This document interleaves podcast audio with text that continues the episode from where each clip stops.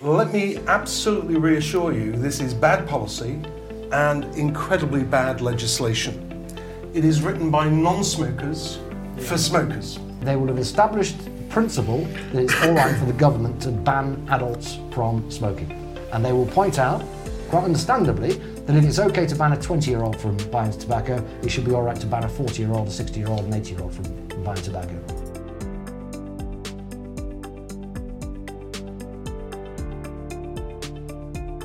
The UK government is considering a generational tobacco ban, with the smoking age rising a year every year until no one will be legally allowed to buy tobacco. In a decade, that will mean that a 25 year old will be legally allowed to buy tobacco products, but a 24 year old will not.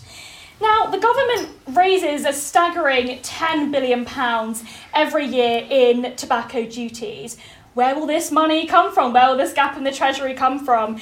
We've also got to remember that, contrary to popular belief, the uh, smokers actually raise more in tax for uh, the government than they take in spending on healthcare through the NHS.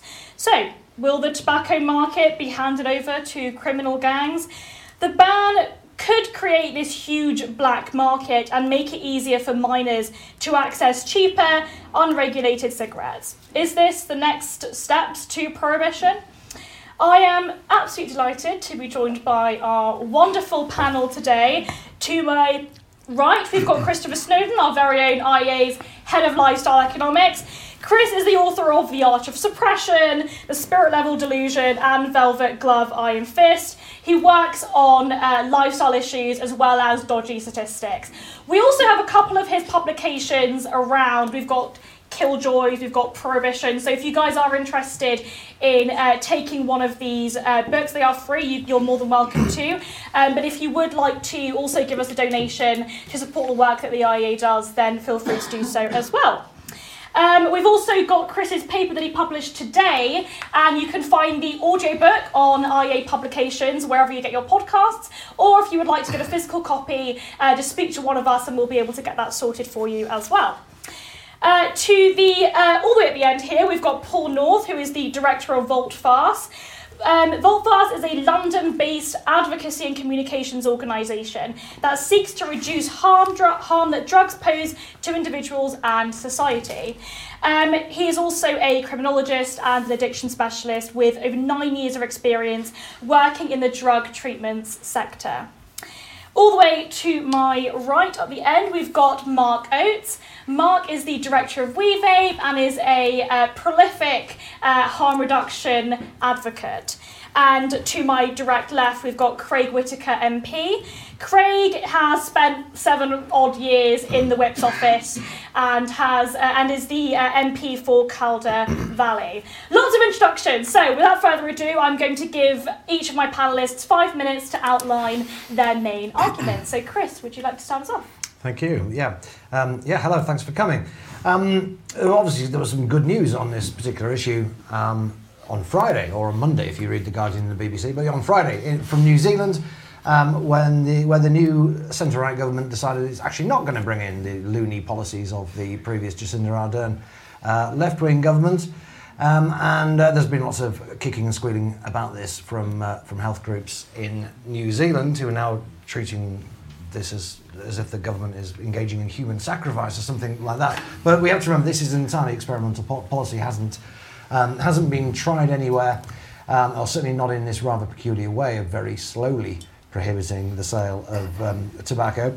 So that was a bit of good news. The, the bad news is that Rishi Sunak immediately said, upon hearing this news, that there will be no change in the government's plans of raising the smoking age every year for 100 years until smoking is totally prohibited um, which is quite depressing. Um, not as depressing, probably, as the opinion polls on this. Um, no one really knows why Rishi Sunak has introduced this policy, perhaps part of his legacy, although he's only in, been in office for, for a year, looking for a, a legacy. Smokers often get a kicking when um, politicians are looking for legacies. Look at Tony Blair's smoking ban, Theresa May's smoke free 2030 target.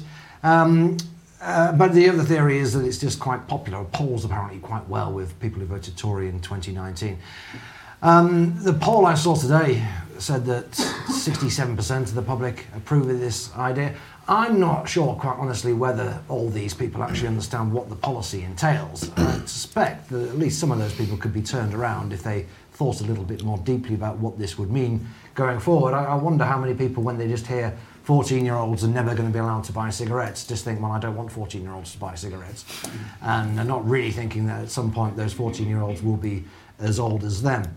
Um, I just want to take on the three main justifications that the government has given for introducing this weird policy. The first is that most smokers start smoking before the age of 21. Now, that in itself is quite interesting because when I was younger, the line was always that most smokers start before the age of 16 because the smoking age was 16 then. And indeed, that it does seem wrong that you know people who are too young to really make up, uh, you know, make informed decisions as we normally consider them are getting into a product that is potentially addictive. You can see why you would want to push people to an earlier age before they first try something uh, as, as potentially hazardous and addictive as cigarettes. Fair enough. Then it became most smokers start smoking before the age of 18, then it was 19, and now it is most of them smoke uh, start smoking um, before they're 21. Well, in this country, we don't, we don't consider being 18, 19, or 20 to be a child. I know they do in America for certain things, but we, we never have done. Actually, the median age at which people start smoking now is 18. And most people actually start between the ages of 18 and 24. So, what is the government saying? Is it saying that they believe that people between the ages of 18 and 20 are children? If so, why not just increase the smoking age to 21? Or is it that they actually just think that nobody at any age is ever really um, capable of making the decision of, of becoming a smoker. So that's the first part of it. Second part uh, goes back to this addiction issue. The government says that most smokers say that they, they, they want to quit, they wish they'd never started. Actually, if you look at the surveys upon which these claims are made, um, it's, it's by no means as clear cut as that. And you have to remember there's a huge amount of social desirability bias in any kind of survey. Smoking is very much frowned upon. Uh, the government has gone out of its way to demonise uh, smoking and smokers over the years. Um, if somebody rings you up uh, to conduct a survey and asks you your views on smoking, or if you're a smoker yourself, then yeah, you, you probably will uh, want to give the socially desirable answer, which is that, yeah, I smoke, but I don't really like it. I wish I could quit. And I wish I hadn't started, whatever it may be. Now, perhaps aware of this, the people who, who conduct these surveys actually ask a series of different questions. They, they say, um, do you would you like to quit and have you got any plans to quit but then they say would you really like to quit and have you got any plans to quit knowing that really it's only worth looking at the, the, the latter of those two but if you do that, it's actually only 20% of people say they really want to quit. And I would suggest to you, if people are hopelessly addicted and wish they'd never started smoking, they would say they really want to quit rather than they just kind of, yeah, think they maybe should quit. Only 20% of the, the all the smokers in Britain um, say that. And of those, only a minority actually have any intention of quitting in the next six months. So while I fully ex- accept that some people really do struggle with smoking and would like to stop, um, I think it's very easy to exaggerate how many people are in that position after years of anti-smoking policies, sky high taxes, and so on. I think it's reasonable to assume that at least most of the people who smoke now have kind of made up their decision about this and would really like to be left alone to continue smoking. The third um, angle is the NHS cost, which Reem's already mentioned. You know, I've, I've written so much, I'm bored of talking about it really, but the economics of this are really very clear. The government makes a lot more out of smokers than uh, smokers make out of the government. So, how will this transpire, this odd ban? Well, it won't really kick in until 2026, in effect, when that first cohort turn 18, at which point you would imagine you've got a lot of 18 year olds buying cigarettes off 19 year olds, which isn't too difficult to do down the university or wherever. Um, and for a few years, you will have basically friends buying cigarettes for friends, and who's going to feel guilty about that? Because they are, at the end of the day, adults. At some point beyond that, I guess it'd be more difficult for, for 18 year olds to get hold of cigarettes from friends and family, and they, they will turn to the black market. Actually, in practice, I think that none of this will really happen. I think maybe it will get to the stage where 20 year olds can't buy cigarettes and 21 year olds can. Um, but I think within a couple of years, if not before, everyone will see how absurd the system is, not least the anti smoking campaigners, who will then say, actually, what we really need is a level playing field.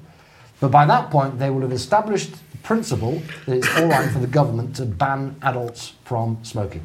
And they will point out, quite understandably, that if it's okay to ban a 20 year old from buying tobacco, it should be all right to ban a 40 year old, a 60 year old, an 80 year old from buying tobacco.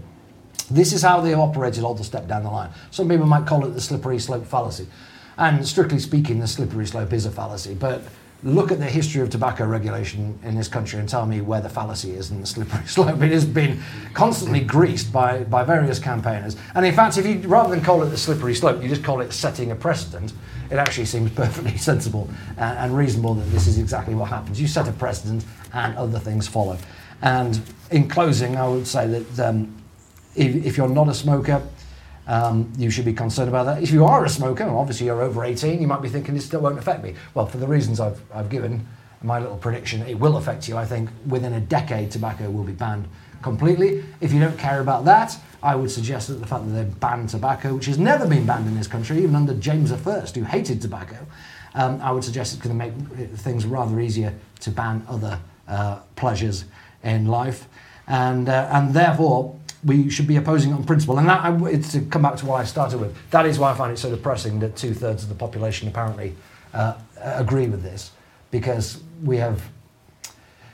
We seem to be turning our back in this country on the basic principle of John Stuart Mill. Really, you know, the idea that you know the only you know justification for the government uh, intervening in other people's affairs is if they are causing harm to others, and their their physical and moral um, implications are, are none of the government's business.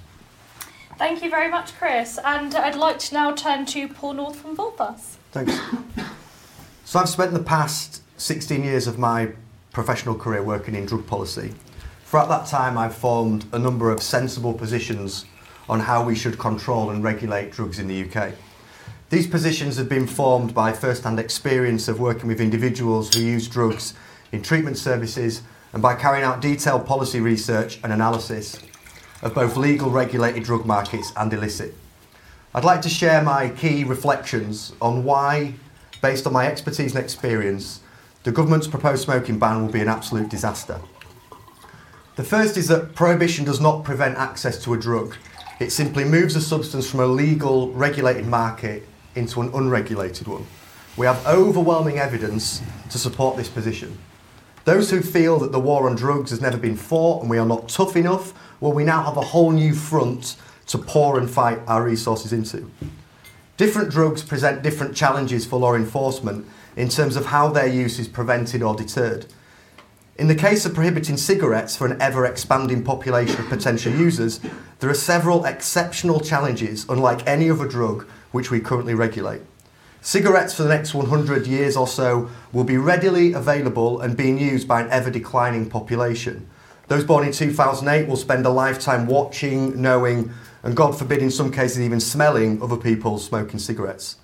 From an enforcement perspective, does this mean police or security services must constantly request to see people's IDs of those smoking in public to ensure they are legal users? An endeavour which is ultimately a deep, deep time sink for the police. An individual born in 2008 will, and beyond will be caught and put in handcuffs, while others born a few weeks later in 2009 watch on in relief from the smoking area or the queue to enter a club, a rave, or a venue. To be effectively implemented, this policy will take huge amounts of policing and observation to succeed. Many, many people will be arrested and criminalised in the UK, wasting police time, costing the taxpayer, taxpayer money, a pointless, costly, and unjust measure. Cigarette papers will be considered contraband and illegal to purchase for anyone born from 2008. So, to be clear, the procurement of a thin piece of paper will be completely illegal. That is an insane position for us to be in. To police a drug in this way is immediately far more challenging than any other illegal drug. The fact that the UK is one of the only countries stupid enough to embark on this endeavour further fuels the challenge. This policy is not cutting edge at the forefront of sensible reform. It is a knee jerk protectionist policy which, in its immediate challenges of implementation, will not be picked up by any sensible nation.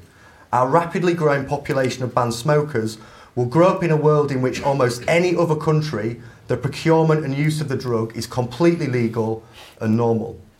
What we know without any doubt is that once you make a drug illegal, the criminal market celebrates this and quickly captures the opportunity for economic growth. Gangs will absolutely sell cigarettes to a growing customer base, making access easy and profitable. In a world where drugs can be easily bought, they will be easily sold. Children, when they access the illicit market to buy cannabis, cocaine, any other popular drug, will also be able to buy cigarettes and likely do so. Prohibition relies on fear to deter the public from using a drug. Fear of criminal intervention, an arrest, fear of harm through using a dangerous, unregulated drug. And for many in society, such fears can prevent procurement. Yet the harms of cigarettes are clearly known, and the fact that those born, born on or after 2008 will see their elders openly using the drug will demonstrate to them that this is not a drug to fear. It clearly has the potential for serious health effects, but the use of the drug and the effects are incredibly mild, allowing a user to do any task they wish without impairment or risk of a bad experience. The biggest failing here is that, from a policy perspective, if you want to reduce smoking, there are far better alternative measures which don't create criminal markets where gangs profit, where people are criminalised for using a drug which doesn't change their behaviour or make them a threat to society, or waste police time with complex enforcement. We urgently need to verbalise the reality of this policy to government, the media, and the wider public. I'll also add that my position is rare in the drug policy world. The majority of my colleagues from similar backgrounds and experiences love this ban and welcome it. They want a world where someone could buy magic mushrooms from a pharmacist or a shop, which has the potential to change an individual's entire understanding of reality, yet ban a cigarette which at best calms you down a bit. Like the government, they care too much about the protectionist message such a policy sends, rather than its practical application, and are ultimately blinded by their love of public health and societal control over freedom, liberty, and common sense. Amazing. Thank you so much for that, Paul. And I'll now turn to Mark. Okay, so if anyone was expecting Madeline Grant, I, I apologise. I'm the less attractive Madeline. I'm more male, although if you ask Doctor Who, don't assume my gender. Um, now, let's be clear the government is getting its strategy in terms of the generation ban completely wrong because what it's doing is uh, judging any tobacco product to be bad and any non tobacco product to be good. And that's actually not the differential when it comes to what causes harm for people. The differential is whether something is consumed in a combustible manner, so a burnt cigarette, versus something that's non combustion. So there's a particular product that, that are going to be banned for young people, which is heat not burn, which is vastly safer for you than smoking, and is the reason why Japan has reduced their cigarette consumption by Yep. 50% over the last few years. So that is a huge mistake. You're going to have young people being able to go and buy cigarettes off the streets because I'm afraid the politicians aren't aware that's how it works. I remember working in a shop when I was 16 and the window cleaner would sell us cigarettes for two, three pounds a pack.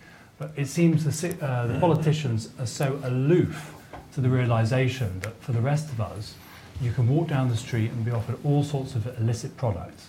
Um, they fail to see that problem. There's also other products. So my, my love, uh, my first love, before my wife, was um, Swedish snus. I was flying home, from China where I was smoking 50 pence a pack of cigarettes, sponsored, sponsored and supported by the Chinese Communist Party, thank you very much. And I picked up a, a, a pack of uh, Swedish snus and I thought this product is marvellous. And I came home to find this product was illegal. And my initial libertarian streak thought, this is utter madness.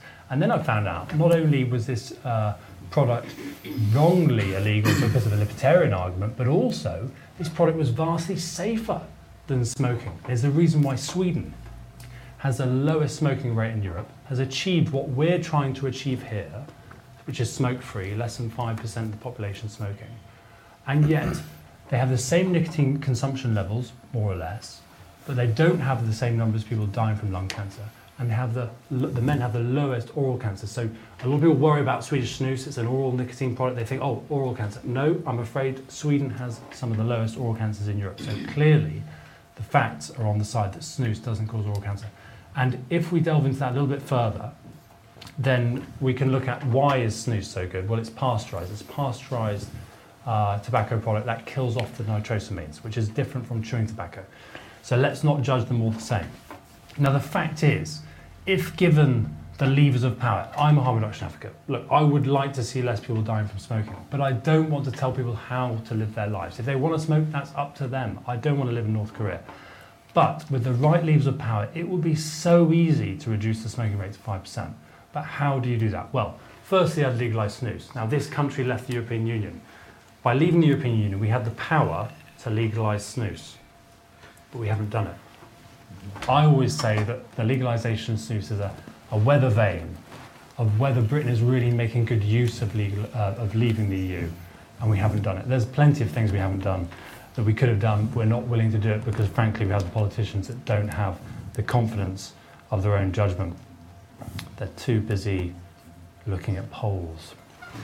Um, so you've got snus. That would probably take hundreds of thousands of people away from smoking. Heat Not Burn is a fantastic product that mimics smoking better than vaping, um, better than nicotine pouches, better than snus, but the consumers do not know about it.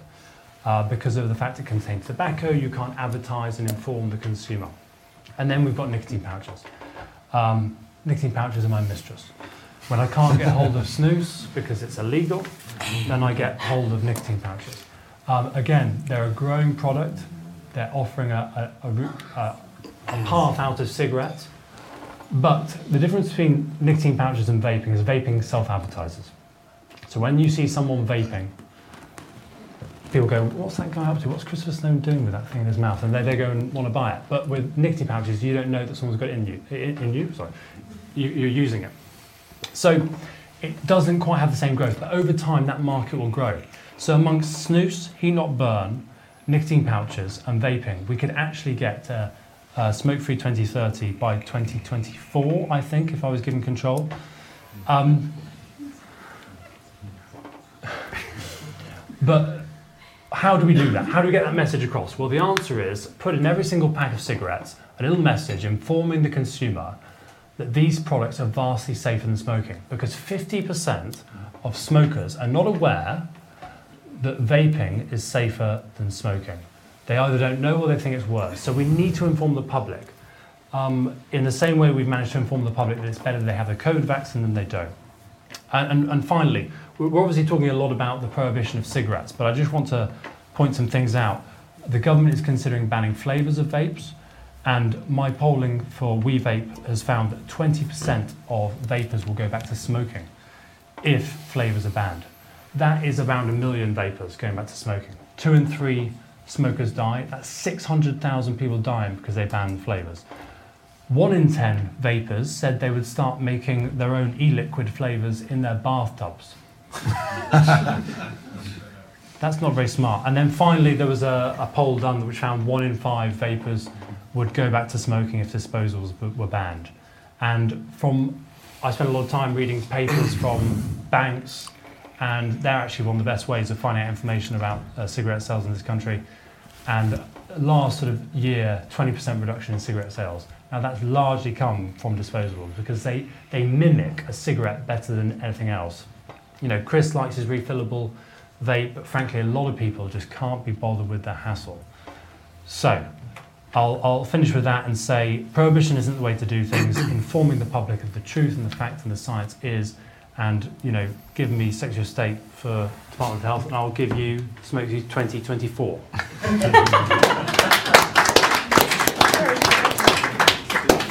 And speaking of disposable vapes, if you are interested in research on this, Chris and I wrote a paper called A Vapid Solution, which also has an audiobook out on our Publications if you're interested. Uh, now, we've been talking a lot about the way in which politicians have reacted to this policy. Well, thankfully, we've got a politician right here, so maybe you can tell us a bit about this, Craig. That's great, Reem. Thank you very much, and thanks for inviting me this evening. Uh, What I will say to Paul is actually, Paul, politicians are aware. Uh, they're not all aloof, uh, and I can absolutely tell you that I have 100% um, uh, uh, confidence in my own judgment, particularly in this in this area. And if you don't believe me, have a look at the press I've had today by supporting something else that isn't uh, too uh, uh, too popular in society as well. So, uh, um, but Mark, what I will way. say to you, sorry, Mark. Sorry, did I call you Paul? That's right. Sorry. Um, Both nice names. anybody younger than me looks the same. Uh, what I will say to you though is that actually the majority of the stuff I, I do agree with you. Uh, what I would like to s- put aside for the minute is the uh, the argument around actually nanny state. Um, we haven't even mentioned that yet, um, and it's quite ironic that that a, a conservative coalition government in New Zealand has done a complete U-turn on it, and yet a so-called conservative government in this country is going hell for leather to putting it, uh, putting it through in this country. Um, Reem said earlier that um, they were considering doing it here. They're not considering it, they're going to be doing it. Uh, and I know that because I've spoke this evening in between votes uh, to the Minister with responsibility, Andrea Leadsom. And I can tell you, she is not listening at all. She is going hell for leather because this is what the Prime Minister wants in this country. Let me absolutely reassure you this is bad policy and incredibly bad legislation. It is written by non smokers yeah. for smokers. Um, and let's just take New Zealand for a minute. This, this policy has been plucked from New Zealand and dumped in our country. Now, I don't know whether any of you have ever been to New Zealand, but it's a hell of a long way away from, from, uh, from any kind of civilization. In fact, it's. and, uh, I went to school in New Zealand for a short period of time, so before anybody so accuses me of being racist or, or whatever. um, but I can tell you that um, you know the nearest largest country from New Zealand is over three hours flight away, which is Australia. Um, they do not have the illicit tobacco industry in that country like we have in our country. It's 23 miles across the English Channel. And I can tell you that the last, these are the official, um, the official figures on um, illicit uh, uh, tobacco in this country is 5.5 billion cigarettes and half a billion kilograms of rolled tobacco. Now, that's the official figures. Now, I'm not going to be crude and ask everybody to put their hand up here who smokes and who doesn't pay full price for fags. But I can tell you, I can go into any one of my pubs in the Calder Valley and, uh, uh, uh, um, and nobody, and I mean nobody, pays full price for cigarettes. Uh, they either get them through somebody they know, uh, or if they've been uh, uh, close to somebody that's just been into Europe or in, abroad, they get them much, much cheaper. Now, um, I actually was a smoker for 40 years, and I gave up on the 8th of March this year. Uh, and trust me, I tried every single uh, avenue of giving up. Not because I wanted to, because I can almost say to you that I enjoyed every single cigarette I smoked in my life. Okay? that was my choice. this, this policy takes choice away. Um, and for me, the only thing that, uh, that actually kicked the habit was heated tobacco. And uh, in fact, I did it for a bet. Somebody said, "Try this. If you don't like it, we'll we'll give you your money back." And uh, and I tried heated tobacco. Now, the alarming thing for me tonight was uh, that when I spoke to the minister about heated tobacco, and you mentioned uh, uh, snus earlier on, um, I I put the argument forward saying, "Look, you know, we've got 60.4 million smokers in this country. Let's not forget about them. Those that may want to, let's give them something else in their arsenal for giving up, one of which is heated tobacco. The minister said to me, Ah, but heated tobacco is incredibly harmful. I said, Well, where is your evidence, minister? She said, Oh, Professor Whitty's got it. so I've asked her, and she assures me that she'll get it, but I, I know damn well she won't get it because there isn't the evidence there um, that, um, that, um, uh, they, that, that, they, unlike New Zealand, who excluded heated tobacco because they realised that was uh, um, uh, another arsenal in, in, the tool for those uh, smokers. Now, I, I, won't go on because I'm taking up um, time for everybody else. I think I've covered every point that I want, albeit in a very, uh, very uh, roundabout way. Mark, I really genuinely wasn't having a go at you earlier. Can I just say, Mr. Whitty, you're... it's Craig, by the way. Sorry, it's Craig. A breath of fresh air. Sorry. Did, where have they been hiding you? yeah, well, they do try to put me there. In the whips office for the past seven years, trust me. Uh, so, anyway, so I'll, I'll, finish there because I'm sure there's lots and lots of uh, other questions. But I, I, I, I don't know.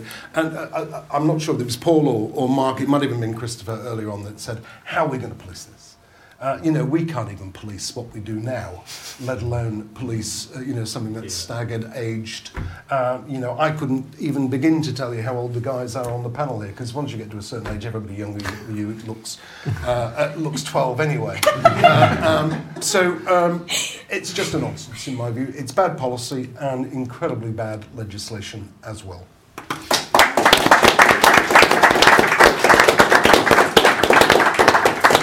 I must say, it is particularly enlightening to hear politicians speak in the way you have. So thank you, Craig. That's, that's wonderful to hear.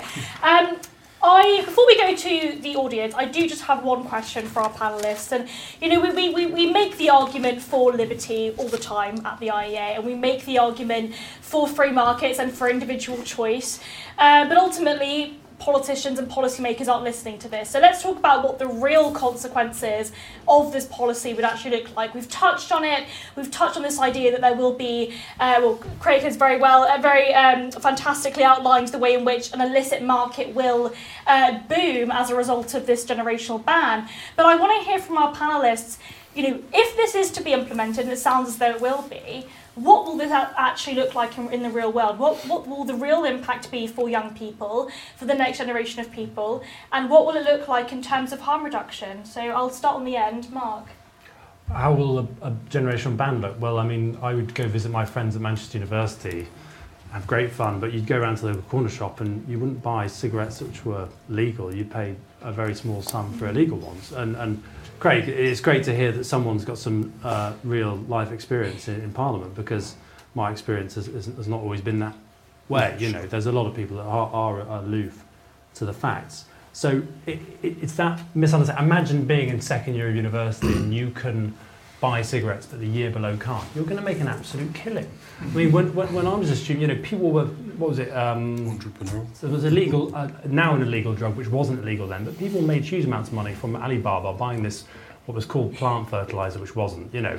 I mean, so it's going to be the same. I mean, it, it's, it's, it's a nonsense, and, and what really frustrates me is the fact that you could be in a situation where you can't buy a pack of cigarettes, but you can go to war and you can die for your country. I mean, that is utter madness. And, and you look at, you know, people in Ukraine right now, are they caring about whether they live um, in 50 years in the future? No. They're worried about where they're going to live tomorrow. So they don't care, they're going to smoke. And that's frankly why I started smoking was because when you're a young person, you don't really care about that. And that's what a lot of these public health people don't understand. That we're not as interested as you are about living a long life. You know, the old saying, no pleasure is worth giving up for three more years in a nursing home. Um, so, so please, and frankly, you know, let's be honest, I would still be smoking if it wasn't for the fact that I found reduced risk products. And, and again, they don't understand that. And, and Chris, you mentioned about this uh, thing which uh, uh, uh Javed Khan mentioned about, he, I think he said 50% of smokers want to quit. And you've challenged that. But that means 50% of smokers don't want to quit. And that's where reduced risk products come in because they can still enjoy nicotine but quit. And likewise, if there are 50% of smokers who want to quit, well, they've been trying but failing. So give them the thing they want, which is the nicotine. Um, without all the harm. Without the harm. Amazing. Thank you, Mark. And Chris, you talk about the way in which many people on the liberty side of the argument at least have been on the same side as the public health lobby for many years. Why do you think it's important that we make the arguments for liberty as well as pointing out the, the fact that this actually won't work in the first place if, if what you do care about is reducing smoking rates?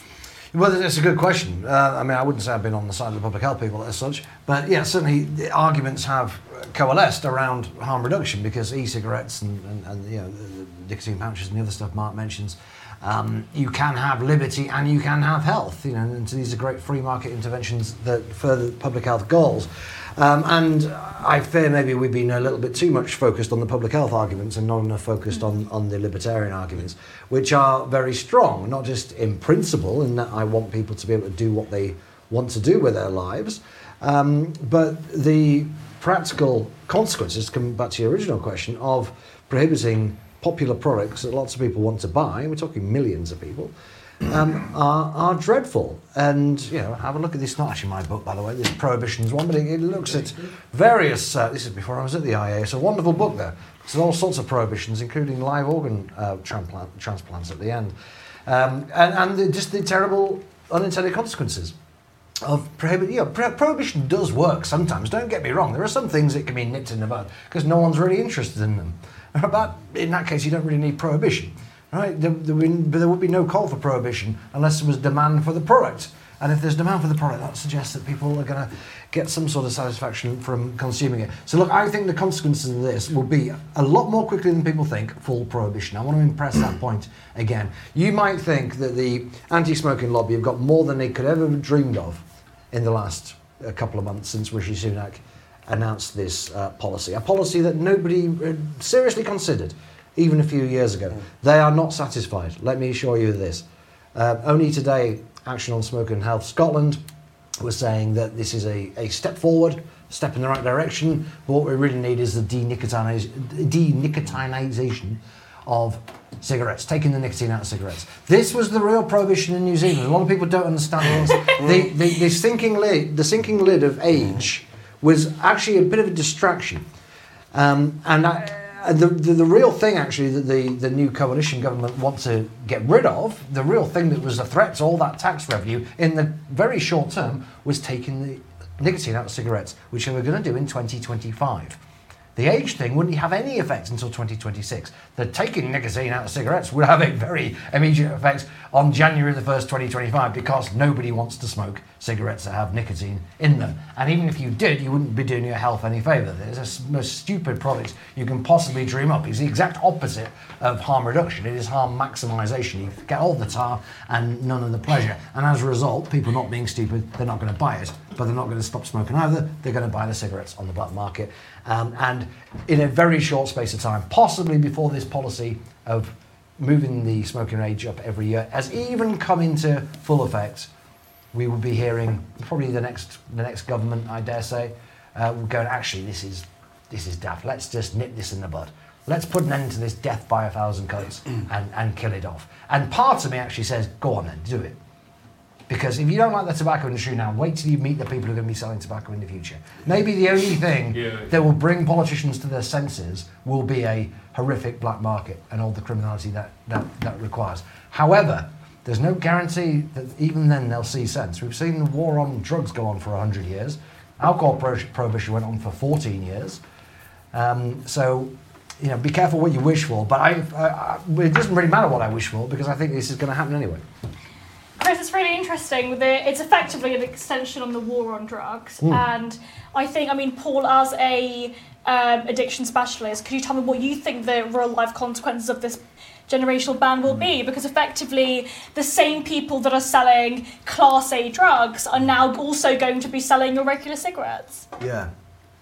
I mean, I've, I've, I've done a lot of work with young people over the years in universities and schools and youth offending teams, and I think the main, the main feeling they'll have is, is it'll feel very confusing. It'll feel really confusing for them that older generations are able to use a drug clearly and openly with zero intervention from mm. anyone, and yet their procurement of it, and even the, pa- the paper thing is wild. Chris only told me about that today.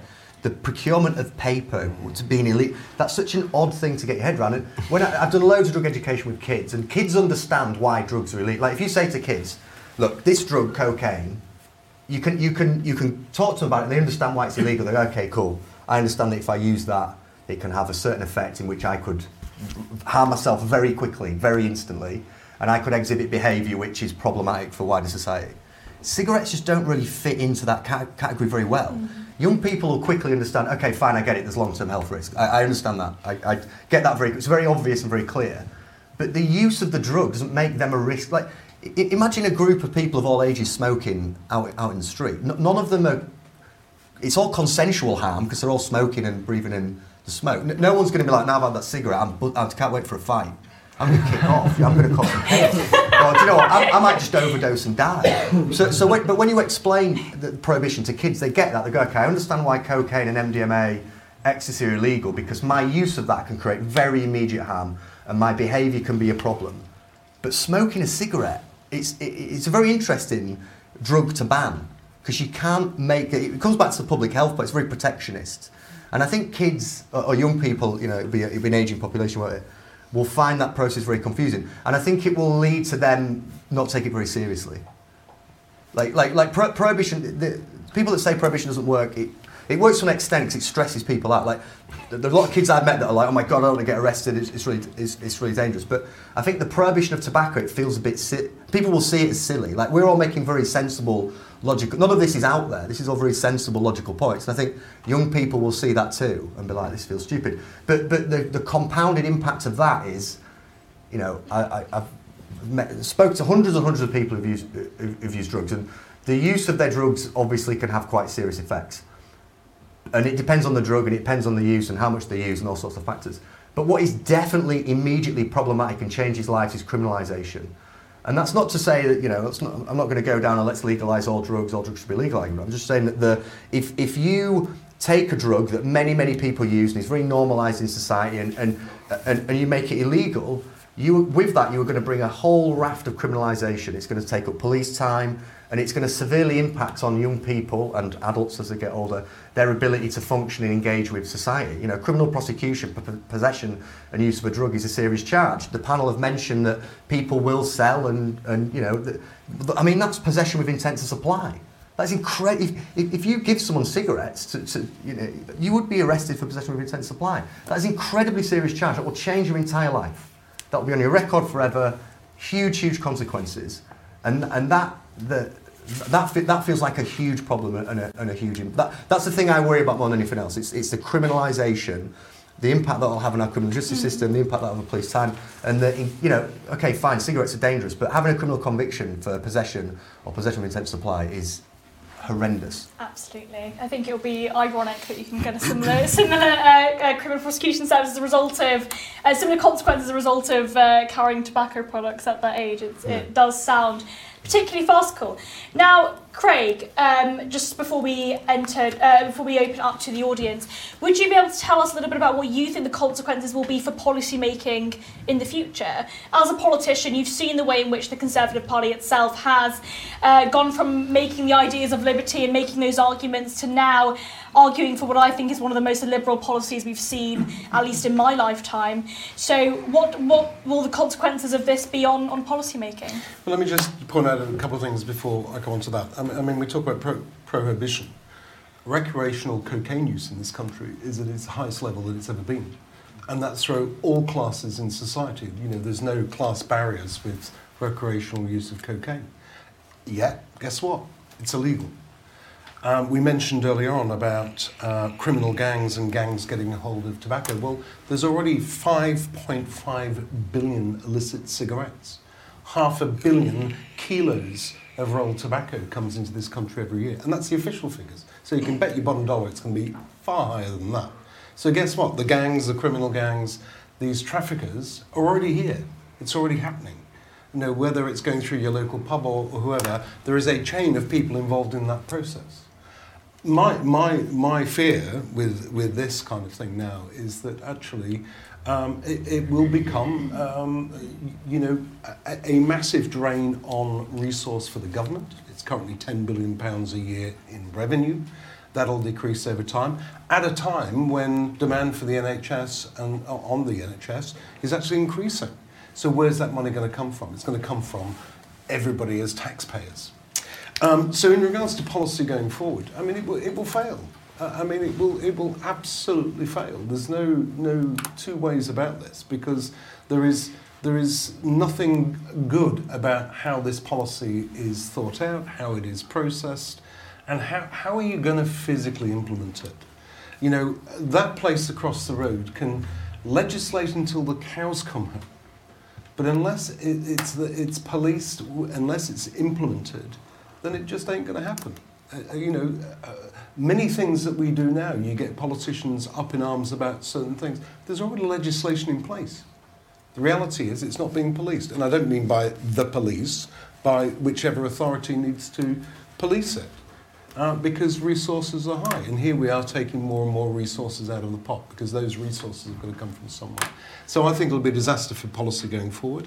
Um, I think uh, we'll probably see a Labour government would be my, would be my uh, prediction that will do a U-turn on a conservative, so-called uh, conservative policy. Do you think we'll see further nanny state measures as a result of this from a Labour government?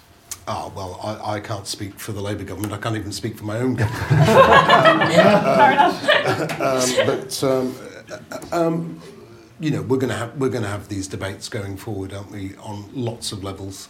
Uh, but all I care about now is the current Conservative government, and sadly, uh, this is another example of a Conservative government not being Conservative at all. Yeah. Mm. Thank you very much. Amazing. So we'll now open up to questions. Again, if you've got a question, just pop your hand up. We've got a mic uh, coming around somewhere. And uh, please stand up and if you can introduce yourself very briefly before you ask your question. Uh, do we have the mic? Yeah. So we've got we've got Martin at the front here. Hi, Martin Cullip. Um, I've been talking about this kind of subject for 15 years now. I'm very concerned, uh, Craig MP, uh, what you said about the Public Health Minister and the views on uh, heated tobacco. Uh, and it's very worrying because, because I think this is symptomatic of what's going on with this legislation. Is because, as Mark said, you have heated tobacco is included in the ban, you have snuff included in the ban, cigars, Shisha. Shisha, uh, cigarette papers.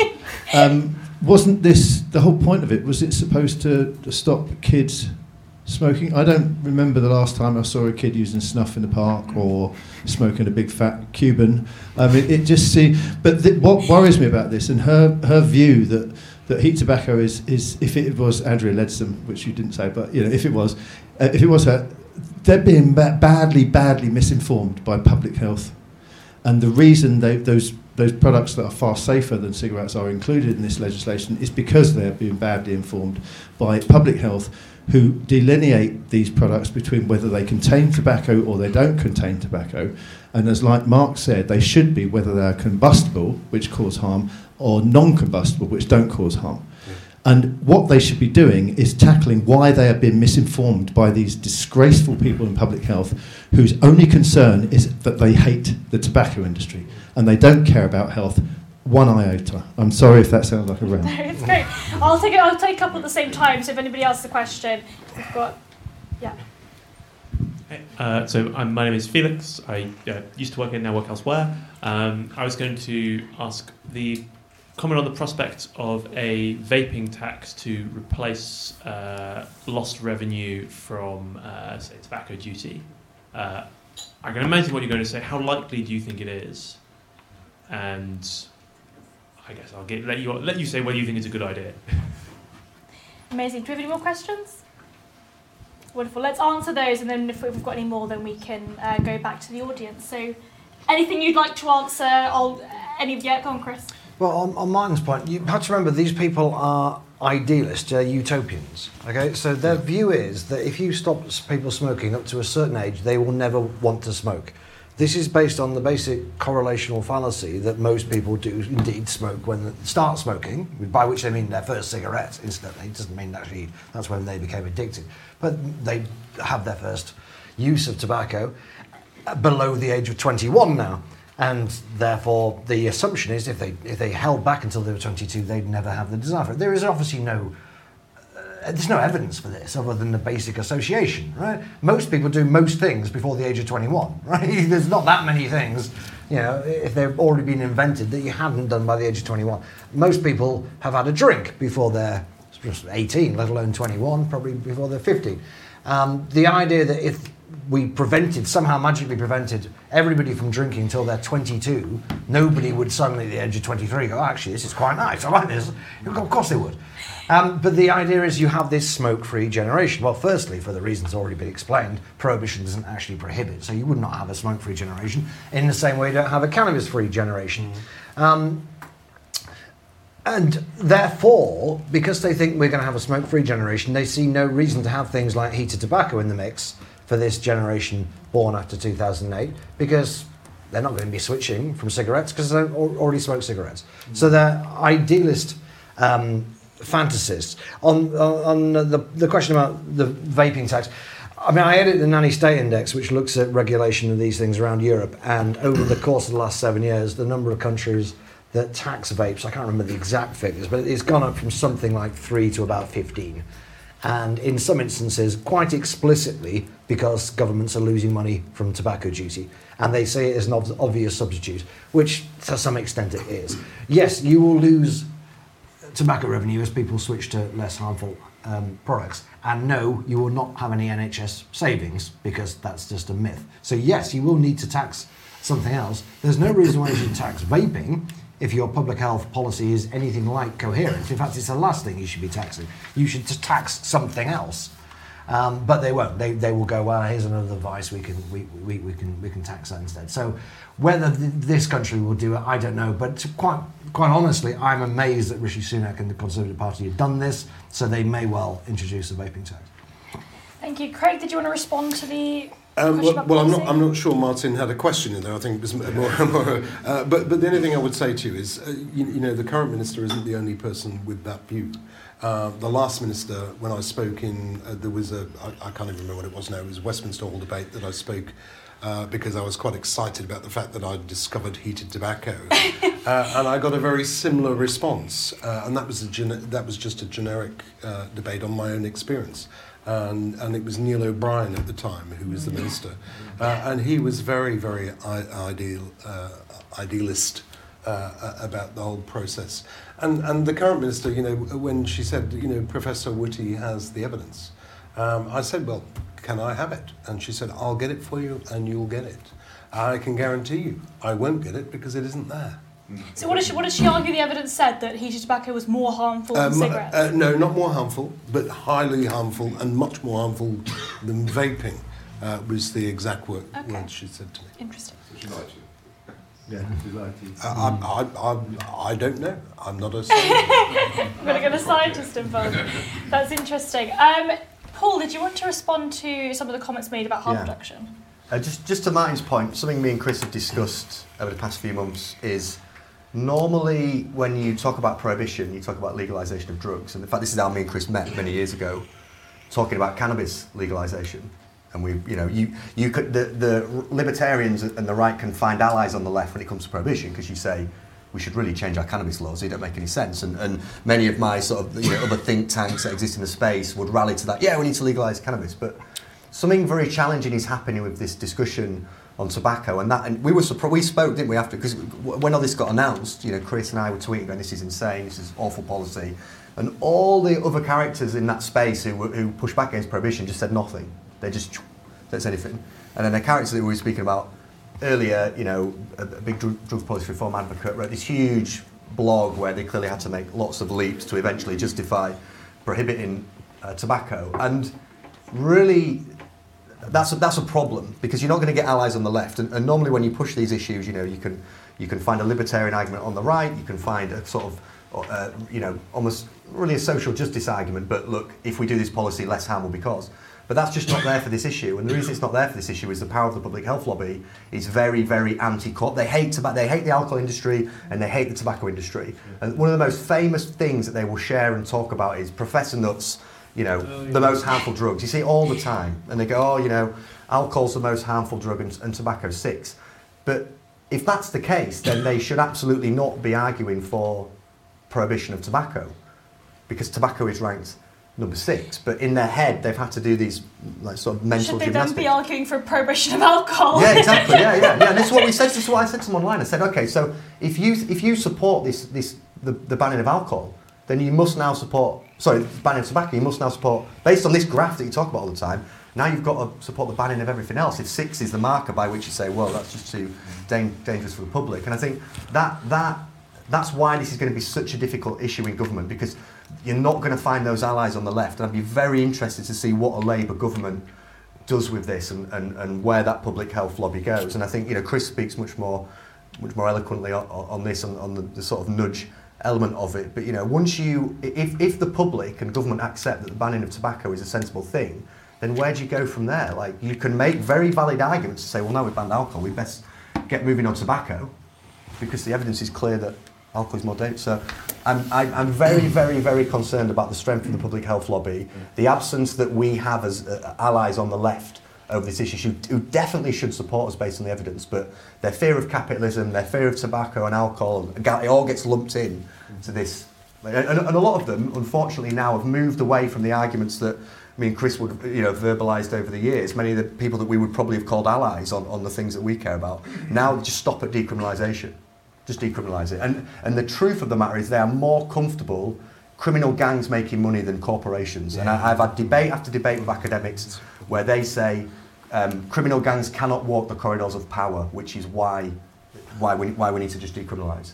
which is an absolutely wild position for anyone for anyone to take. But particularly interesting in the context of the way in which the public health lobby. I mean, take ASH for example. ASH are funded by the government, and they put out research like this that argues. Um, they, well, they they put out some good stuff on vaping, but you know, you, you get their spokespeople arguing for uh, tobacco bans as well. And um, I don't I don't think we always uh, talk about where you know where those arguments are actually coming from. Um, Mark, could you talk a little bit about um, could you just respond to the questions about harm reduction? We heard a little bit about uh, the way in which um, snus is, is obviously much much less harmful, and of course we should be taking uh, those Brexit opportunities and legalising it in this country. Although Sweden did get an exemption, didn't they, when they joined the EU? They did, which shows that when you join the EU, you can get exemptions. When you try and leave, you can't get You any. can't get any exemptions at all. Indeed. But interestingly, because nicotine pouches were invented as a way of circumnavigating that law which banned tobacco, oral nicotine. So um, that doesn't follow that exemption. And now the EU is looking at trying to ban that EU wide, and therefore the Swedes are getting up in arms about it. Um, Will we see a Swexit over nicotine pouch? Oh, over snus? I mean, you know, there were a lot of people I know very unhappy about what was going on. There was a, the, the EU was having lots of uh, dirty meetings. You know, this is all very familiar for us. You know, when we were in, but they were they were talking and trying to stop the members of, of the EU actually having an involvement in what the decisions were. So the EU was getting very unhappy. I was seeing quotes from the leader of the Communist Party, the leader of the sort of right-sided party, all saying this is appalling if they try and ban uh, nicotine pouches or, or they wanted to tax snus. That was it. They said we will leave the EU. Um, whether that comes to pass, I don't know. But I do know when I went to Sweden, the Swedes were berating me, saying we only joined because of you, and now you've left with loads of maniacs. Um, now, just to be clear, the rot started when we allowed Boris Johnson to say that we should ban combustion engine vehicles in 2030. That's not how technological change happens. You know, the market says we've got something better. Leave it to the consumer to decide, okay, I want to switch over to electric cars. But the market must supply that better product for us to be willing to do it. And frankly, if they don't, we're, going to end up like Cuba, right? In 2038, I'm going to be driving my old car and, and, and it's going to have you know different parts put on it. We're quite cool in some ways, but it's not really not really very useful to get for getting the children to school. Okay, so uh, one thing that really interests me is what, what's the deal with the law? If I start growing tobacco, am I going to be arrested? Well, not me, sorry, my son. That was it. I can grow it, but my son can't. But if my son's watering the plant, is he being arrested? I Well, if we mean, live in the same household. um, really. Uh, completely on that. Uh, I think cannabis consumption, regular cannabis consumption, is about 5.6 percent. That's prohibited. So they haven't. We haven't even achieved smoke-free on On cannabis. cannabis. Um, also, cannabis. Sorry, not cannabis. Um, yeah, well, cannabis in America was obviously legalized in certain states, and Paul, you know more about this, but I don't think we saw significant rises in consumption, did we? In some states, actually Not stayed the same. The Netherlands has a lower consumption of cannabis than us, but it's more free to do as they please. South Africa banned cigarettes during COVID. Didn't consumption increase, Chris? I mean, you know. It didn't increase, but there's a massive black market, funnily ove Okay, and well, a huge amount of crime. enough, and happens when you ban things? I, I Yeah, think that uh, I think maybe eight percent of people gave up temporarily, which seems not very much for the total prohibition. During lockdown, when you're not really allowed to leave your house Mm. anyway. But, but so, so I think the smoking dropped here a bit because people were scared, thinking that would cause Mm. um, you to die uh, more It's- immediately. It's interesting Um, that you brought up net zero with regard to the environment. I do think it's interesting when governments implement arbitrary targets and they say, okay, by 2030 we're going to be net zero, by 2030 we're going to be smoke free. And then after they basically give themselves as homework, then they say, well, we actually have to get this done now. So then they mm. start implementing all of these policies to try and achieve this target that they set themselves. So do you think that this is that there's some sort of uh, mirroring that kind of target when we when, you, when the government say we want to see a smoke-free England by 2030? Is that why we're seeing these more restrictive, uh, illiberal policies? Chris is nodding. Absolutely. That's why they set the targets. Because because That's why they set the ulti- targets in the first place yeah, to justify these stupid policies that people wouldn't put up with otherwise.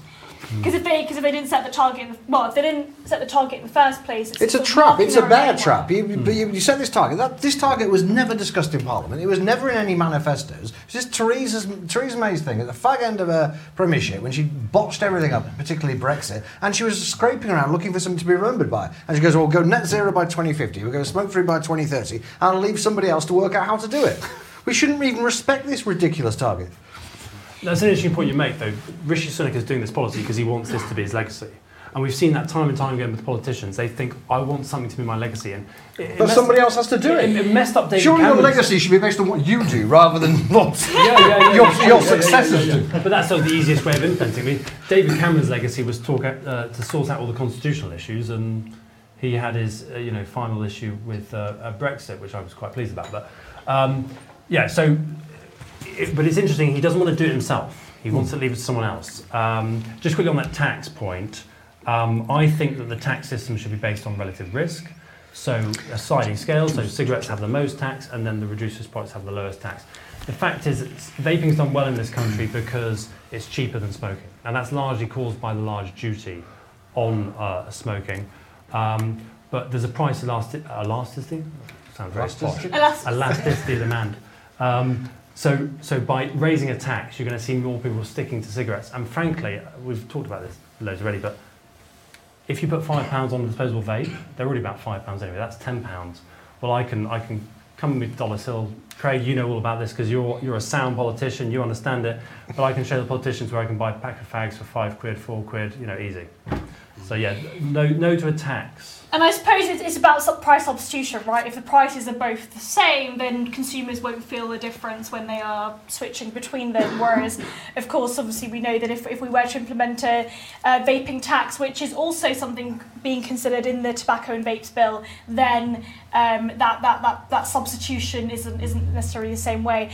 Craig, I want you to respond to uh, these accusations about the way in which these policies have been uh, been introduced. Is it because we see these arbitrary targets and then governments say, well, we've got to actually reach these targets? How do we get there? Well, it's so it's so crazy. They actually think for some bizarre reason because wh- what I find as a politician, and most politicians uh, will be the same, uh, those that shout loudest in my inbox, I get between three and four thousand emails a week, and it's normally from those that actually shout loudest. It's not, you know, it's not common. Uh, Calder Valley resident who shouts loudest, and in fact, quite often, if you listen, I spent 30 years in retail before I went uh, across the road there, and retail is very visual. So I do a lot of door knocking. In fact, every week I go out door knocking because that's the only thing that tells me actually what's really happening. I can listen to all the polls and what have you. But it is crazy what is going on in politics. It is politics by uh, perceived populist view, uh, which is what, what what's happening. Just to give me an example, um, Cummins, the uh, the um, catalytic converter um, people for the engines, have just spent millions and millions and millions of pounds developing a hydrogen uh, engine for trucks, two constituencies away from me in Bradford South. Um, the government won't even speak to them because it's a combustion engine they're using. And why won't they speak to them? Because it's written in the industrial strategy of this country that we're going to ban combustion engines. And that's how stupid things really are. Um, because, you know, I, I kind of get some of the things because, you know, I, I get lobbyists come and see me about, um, you know, I've got Calor Gas in my constituency, for example. Great company. Uh, a lot of my uh, constituents are off grid, whether it's, uh, uh, uh, uh, well, they have electricity, but they don't tend to have gas.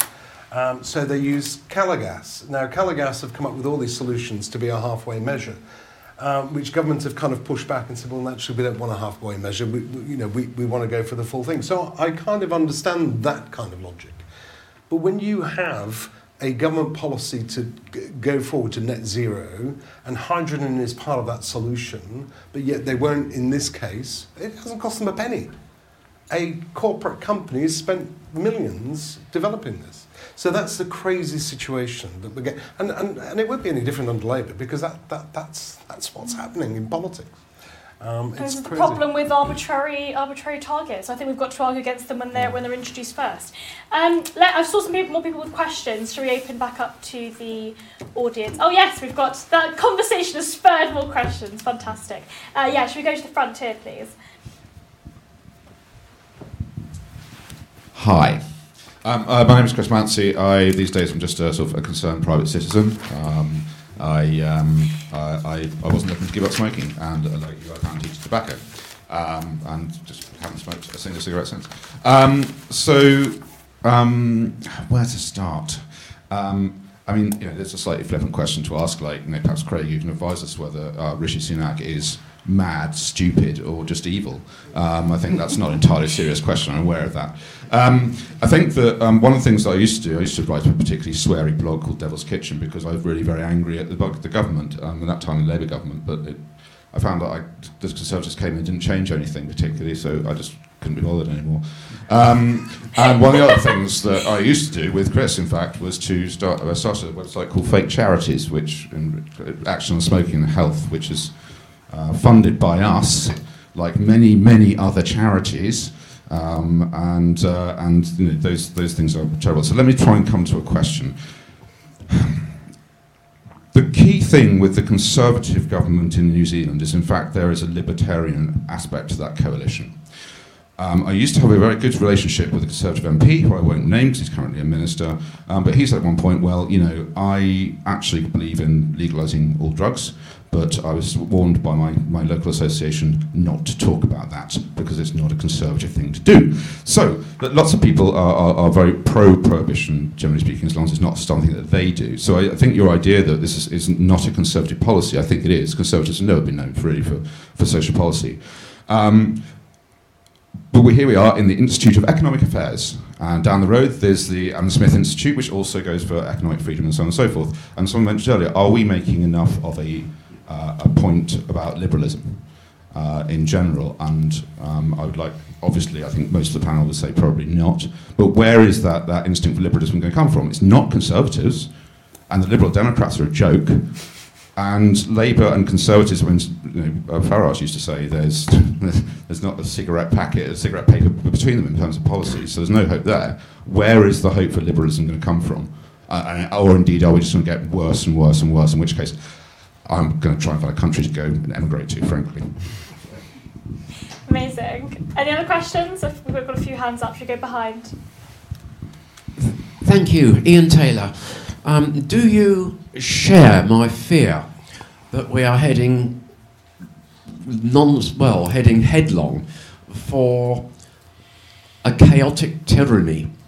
Um, because uh, the minute one thing gets prohibited, up jumps the world and his dog and wants to prohibit something else. Um, I've been saying for a long time uh, if, if they go for our cigarettes, the, the next thing they'll be after is our drink and um, the next thing after that will be some of the things we eat. Um, and if we allow age related or age discriminatory, as I call it, um, legislation to come in on these things, um, is you've got the question of enforcement. You're going to have either tyranny or chaos. Because how are you going to tell people's age unless you reach the point where to go shopping even for some things we regard as things anyone can get at the moment, you have to have ID and of some sort or another. Um, I mean, some of us, myself included, a few years ago, fought compulsory ID tooth and nail. We, we thought, for the time being, we'd won. Um, just as an aside, it was actually in No to ID that I first got to know and met um, your own Mark Littlewood. So, uh, your opinion on that, please. And oh, yeah, one one last point. Would you agree that possibly we are going beyond the nanny state into the bully state? Amazing. We've got another question at the back. Hiya, um, Edward Todd, a fellow concerned private citizen. I think um, the comparison to this sort of um, eco agenda, particularly with regard to like internal combustion engines, is, is is quite an apt one, which I hadn't really thought about before. But it's it's is it is it of sort of not similar to how things are going um, with regard to smoking? Uh, you know, certainly amongst the younger generation. I mean, we know with in terms of ICE cars, you know, it, the uh, government's put this arbitrary deadline on their sale. First it was 2030, now it's 2035, and um, we uh, we know we know from statistics, you know, that the rate of tobacco consumption has just amongst the sort of young generation, amongst those who even currently can't even buy cigarettes legally, is gone massive, massive, massive, massively down because of the advent of vapes. You know, is it not the case. I mean, a, alongside being profoundly illiberal, unworkable, um, and pragmatically quite stupid, is it also just this, you know, stagnated ban on smoking? Is it also just pointless? Fascinating. Yeah. So we've got. Oh, Um, got one more. oh, we've got one more. Yeah. Let's let's take one more then. Uh, hi, I'm James Randall, and my question is uh, to better promote an end to the nanny state, who do you think should replace Rishi Sunak as the head of the Conservative Party? What a fantastic question. So we've got uh, the future of the Conservative Party, liberalism, the slippery slope that is the nanny state, and whether or not we're entering into a bully state. Um, Chris, I'm going to start with you. Do you want to respond to that because you've done a lot of work on general lifestyle stuff? Are our greasy burgers next? Well, obviously, I mean, they, they- yeah, of course, yeah. I mean, the, the, the, slippery slope is an absolute fact in this area, um, and one of the reasons I go on about it so much is to try and, knowing that people are basically self-interested to the point of selfishness and don't really care about other people's freedoms, keep pointing out that you you could be next. The trouble is that I have learned through many long painful years that you don't get any there's no benefit to being right about this. There's no benefit to predicting these correctly. So action on sugar was formed in 2014 something that seemed completely absurd. Even a year earlier um, using the same rhetoric as action on smoking and health and indeed saying that tobacco is literally the new uh, sugar is literally the new tobacco. Um, nobody seemed to find this particularly ludicrous, although they would have done if you'd have said even a few weeks earlier that there's this group going to set up called Action on Sugar and they're going to pretend that sugar is as, as dangerous as, as tobacco. Instead, what people did was like, oh my god, have you heard about sugar? It's as dangerous as tobacco. Um, and you've had the same thing with any any uh, uh, ultra processed food at the moment. I mean, it's something so ludicrous it almost feels like a deliberate hoax. And yet, it, people have gone along with it. and We'll probably have a, a tax on ultra processed food yet. So there is no bottom to the, the, the public's credulity. Um, and uh, to answer Chris's question outright, probably emigration is, is not a bad uh, option. I've often considered it myself. I, don't, I just don't see how we're going to put an end to it, except by something else that, that was mentioned. Was we are faced, I think, with not quite a tyranny majority. Actually, it's more like a tyranny, a tyranny of very, very small minorities. Hmm. Because the kind of thing we're talking about today would not be on the agenda were it not for a tiny handful of fanatics. The general public, although 67% of them may be, you know, in a survey in favour of this kind of stuff, I think their depth of support is extremely shallow. And um, indeed, many of them could, would very easily change their minds if you spent two minutes discussing it with them. They don't care about these things. There's no reason why any normal person would care about policies that are fundamentally paternalistic and don't actually benefit them in any way. It doesn't really benefit anybody if somebody smokes, if somebody stops smoking, or somebody never takes up smoking, or somebody doesn't drink sugary drinks, or eat burgers, or play fixed odds betting terminals, or whatever it may be. It, you, they might think because of this claim about oh the cost of the NHS, blah blah blah. Some people may genuinely believe that rubbish. Um, but I doubt people actually feel it in any meaningful way. There are no collective benefits, as economists would say, to lobbying for paternalistic policies. Plenty of collective benefits for lobbying for you know rent-seeking policies, but paternalistic policies don't really fall under that that umbrella. Um, and therefore, the only reason that you have any kind of political lobbying or campaigning for these policies is because you have incredibly small interest groups. Action on sugar you could fit into a phone box quite quite comfortably, but they get their, their, their voice out there and they get the media on side and everyone loves a panic and before you know it the government is acting on these things. The only way I see of putting an end to this is by nipping these pressure groups in the bud. Now that sounds quite authoritarian. I'm thinking about closing down civil society groups. No, I'm not. I'm just talking about not funding them anymore. Hmm. The state shouldn't be funding them. You take away the state funding from most of these organisations, hmm. and they literally would not be able to afford to employ a single full-time member of staff, true. let alone run a campaign, let alone run an office. Defund the public health lobby.